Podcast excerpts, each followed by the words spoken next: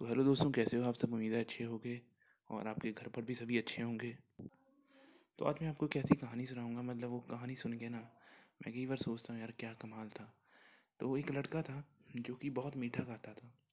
तो उसकी माँ परेशान रहती थी, ये सारा दिन मीठा खाता रहता, बीमार ना हो जाए।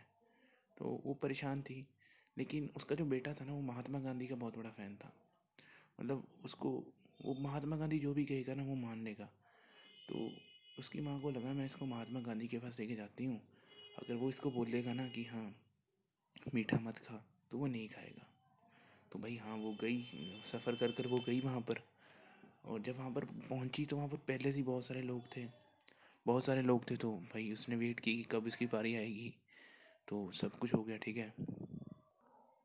तो जब उसकी बारी आई, ठीक है तो कहने लगी महात्मा गांधी को कि ये मेरा बेटा ना मीठा बहुत खाता है आप अगर इसको कहेंगे तो ये खाना शायद बंद कर दे। तो महात्मा गांधी कहते, ठीक है, आप मेरे पास एक महीने के बाद आना, मैं इसको समझा दूँगा और ये फिर उसके बाद मीठा नहीं खाएगा। वो कहती, चलो ठीक है हाँ मैं एक महीने के बाद आऊँगी। तो भाई वो गई और फिर वो एक महीने के बाद आई, ठीक है। तो महात्मा गांधी ने उसको कहा, भाई तू मीठा ना खाया कर, सेहत के लिए ख़राब होता है। तो उस औरत को बड़ा गुस्सा है यार। वो कहती, अगर तूने यही कहना था तो तू उसी दिन कह देता। ठीक है? आज का वेट क्यों किया तुमने? वो कहता, जब आप मेरे पास आए थे ना, तब मैं खुद बहुत मीठा खाता था। तो लेसन सिंपल है मेरे भाई।